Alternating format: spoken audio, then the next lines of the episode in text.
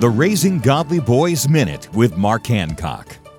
In 2010, a man named Forrest Fenn buried treasure in the Rocky Mountains and published a book with clues to its whereabouts. Thousands went searching for it. Four men even died during the hunt. Finally, the box was found in 2020. I don't think it's a coincidence that most of the people who embarked on that search were male.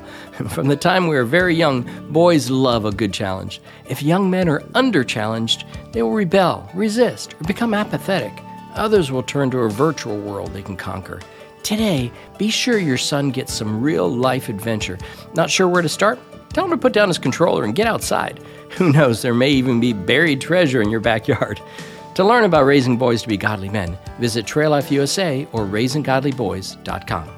You can raise godly boys. Visit raisinggodlyboys.com. Raisinggodlyboys.com.